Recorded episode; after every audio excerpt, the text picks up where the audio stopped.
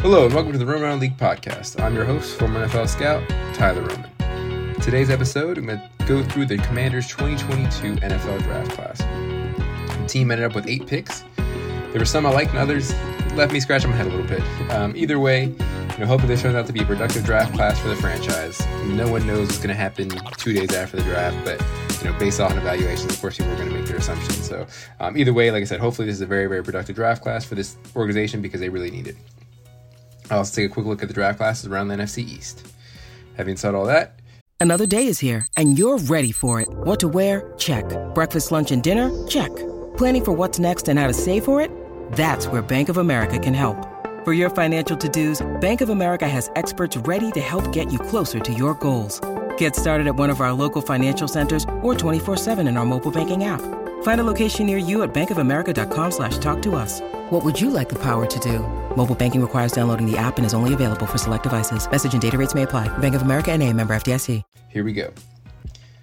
So obviously the first round pick, you know, they had pick 11. Uh, they decided to trade back, even though Jameson Williams, uh, Kyle Hamilton, and even Chris Olave were on the board.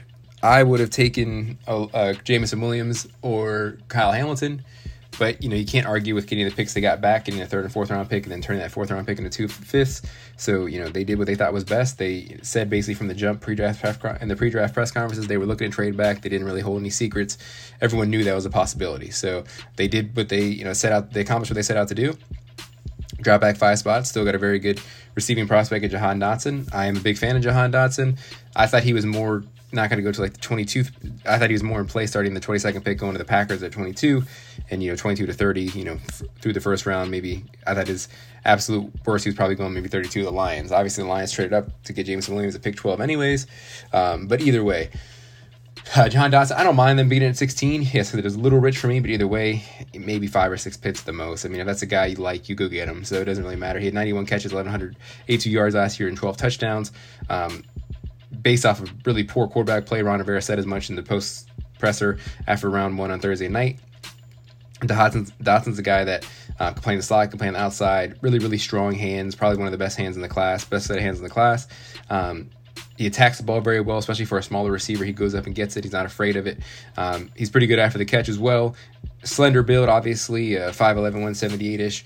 Um, so either way, um, you know, he, he he's going to be maybe hopefully put on some muscle as he gets to the NFL. Obviously, I think Ron paired him with Steve Smith and DeSean Jackson. Steve Smith was built like a truck. It, Dots is not built like him at all, but maybe play style you could see a little bit. He's obviously more built like DeSean Jackson, and obviously the favorite comp that I've heard is you know my favorite player going up Santana Moss. So if Jahan Dotson could be like Santana, that would be an absolute steal for this franchise to get him at pick 16 and someone that can you know come in and be Terry's running mate um, right away and Curtis Samuel's running Curtis Samuel's running mate as well.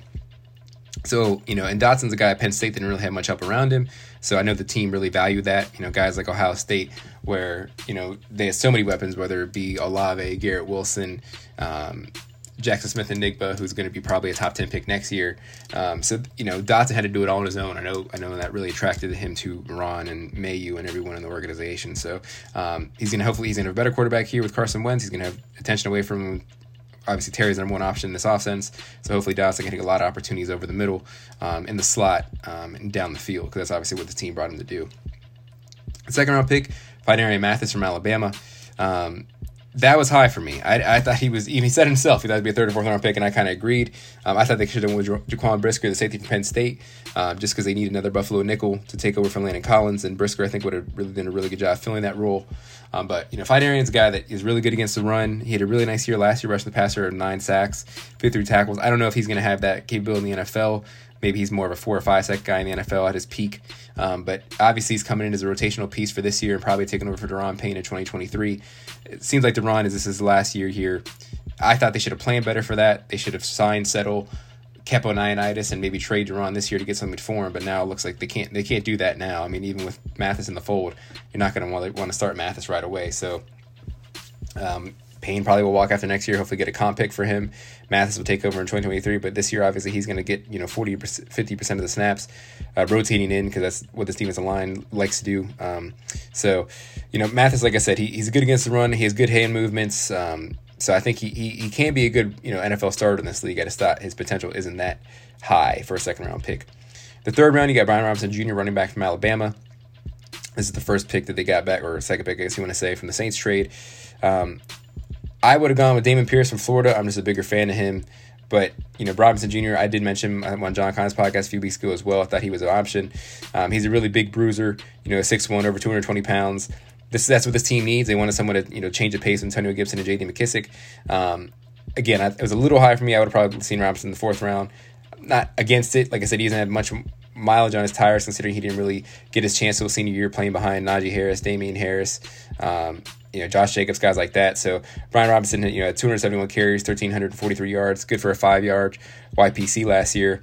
And um, he also had 35 catches and 296 yards at the backfield. So, um, you know, he's a guy, he had, he had, an amazing college football semi final game against Cincinnati, ran over 200 yards, like, you know, MVP of the game. So he has some, he definitely has some capabilities. I like that he's going to come in and be the bruiser and take some pressure off of Antonio Gibson. I just maybe would have gone with someone else, but either way, I'm not too mad at that pick. In fourth round, pick 113, you had safety Percy Butler from Louisiana. I'm not gonna lie to you, I didn't really do too much study on him. Um, I thought he was gonna go a little later from what I've you know looked at so far, but yeah, six foot 194. He definitely is more of a pure free safety, and you know maybe that means he's taken over by McCain in a year or two. Um, but I know Ron mentioned him being in the Buffalo nickel as well, um, so he's a little small for that. I think that role, yeah, 194. But if they think he could do it, might as well give him a shot. He is a hard hitter, um, but he also is almost hit or miss. He's either gonna knock you out or he's gonna whiff on a tackle. So he's going to need to correct that, be a little more consistent. He had 60 tackles last year, three interceptions total in his career at Louisiana. Um, obviously played in a smaller competition, you know, playing for Louisiana, but um, obviously Ron and the organization feels more comfortable with him being able to assimilate to the NFL um, talent level, hopefully soon. So yeah, as a fourth rounder, you know, he's going to contribute right away on special teams. He's probably the best gunner in the class or one of them maybe takes over for Troy Apke or at least plays on the opposite side of Apke. So um, in special team situation, the punt formation. So either way, Butler I think was you know hopefully a good pick. It, like I said, maybe he's a free safety, starting for safety for this team in a year or two. First pick of the fifth round, they pick quarterback Sam Howell from UNC. I have no problem with it at all. You know he probably could have been more of a third round pick. I think it was a really good pick for where they got him it shouldn't bring too much pressure on Carson. I hope his ego is fine with it. Obviously, he has some trouble with that in Philly, but he's a fifth round pick. I mean, the, Sam Howell hopefully will be your backup by next year, taking over for Heinicke in 2023. And if he turns into something great, better than that, awesome. But like at this point, the way he was drafted, I think was an absolute great value pick for Washington. Last year, at 3,000 yards, over 3,000 yards, 24 touchdowns, 9 interceptions, over 800 yards on the ground, which is something he didn't show in his first years in North Carolina. But out of necessity, with so much talent they lost to the NFL, he had kind of had to do a little bit of everything. So, um, you know, in his sophomore year, he had 3,586 yards, 30 touchdowns, 7 interceptions. His freshman year, he had 38 touchdowns and 7 interceptions, a true freshman in the ACC. He was really impressive. So a lot of people were talking him as a top 10 pick after that freshman year, and now Washington got him in the first pick of the fifth round. So you got to love where they got him. You got to love the potential that he has. At the very worst, I think he's going to be a really good backup for this team. Um, and, you know, who knows? Maybe with more development and seasoning, he can be a starter for them in a couple years. But again, I think that was the best value pick for this team. Pick 149, the second pick in the fifth round. They pick tight end Cole Turner from Nevada. Another guy I really like, 6'6, 240. He brings some talent and some height to this offense, especially in the tight end room. Um, uh, they needed another receiving threat. You know, John Bates has been a really good blocker, and he's going to get better as a receiver as he did last year. Sammis Reyes, no one knows what Sammis Reyes is going to be. Obviously, he's only played one year for organized professional football, organized football in general. Um, so Cole Turner is a guy that had 62 catches, 677 yards, and 10 touchdowns, 19 touchdowns total these last few years in Nevada. Um, definitely a jump ball specialist. He's a former basketball player, not the best blocker, but like I said, he's going to be more of a receiving threat for this team. That's what they need at the tight end role right now, um, with John Bates kind of locking down that blocking role. And hopefully Logan's back week one, but if not, you're looking at John Bates and Cole Turner, I guess, and you know, maybe they bring in another journeyman tight end for the time being. But um, again, all, all hope is that Logan will be back week one, but if not, Turner could have a really big role this t- for this team early in the season. The seventh round pick at pick 230, the pick guard Chris Paul from Tulsa. Um, obviously, it's funny that you know there's a guard Chris Paul, one of the best guards in the NBA history, Chris Paul, uh, um, for the Phoenix Suns, but this guy's Chris Paul, much bigger Chris Paul. He's a guard, obviously, different kind of guard, 6'4, 323 pounds. He played tackle at Tulsa as well. Love the versatility that he brings. He says he's more comfortable playing as a guard, and I think it shows as well. Um, he had a great 40 time at the combine, and a 4.89. That's great, great number for a guy that size. So uh, he, he's another really good depth piece for this team. They needed it, especially after losing Scherff, someone that can come in and rotate, not rotate, or at least play behind guys like Wes Schweitzer and uh, Andrew Norwell and Saahdiq Charles. So, and again, hopefully another good pick in the seventh round. And the last pick of the seventh round for them, two pick 240 cornerback Christian Holmes from Oklahoma State. Um, 6'1", 205, 39 tackles and interception last year. Long arms for his size. Um, someone that can come and hopefully play some press for them. Obviously, I don't think they don't play. They don't play much um, press anyways, but um, they needed more depth in that cornerback room, um, and having them there to compete with guys like Apke and Danny Johnson to make the roster at the back end of that cornerback spot will exactly where he's going to you know try to compete and hopefully make this team. You're looking a little bit around the NFC East. You have the Cowboys taking tackle Tyler Smith from Tulsa. Um, he could play guard and tackle. Looks like he'll probably play right tackle for them, considering they lost La'el Collins, or excuse me, they cut La'el Collins and ended up signing with the Cincinnati Bengals. Um, he's a little raw, but I think he can be a very good player for Dallas. I don't know how well he's going to be in year one, but you know, year two, year three, he can be a good first round pick for them. They pick edge rusher Sam Williams from Ole Miss second round. That was a little high, but he is a very good, very good, very good off the edge. He gets pushed around a lot in the run game, but that's someone that they value to take over that Randy Gregory role. Jalen Tolbert was probably my favorite pick for them, wide receiver for South Alabama. I like Tolbert a lot, and he did really well at the Senior Bowl and did really well in his you know four year career at South Alabama. Um, bigger guy at 6'2", really strong hands, consistent hands, plays above the rim a lot. So uh, I think it's a good pick for Dallas.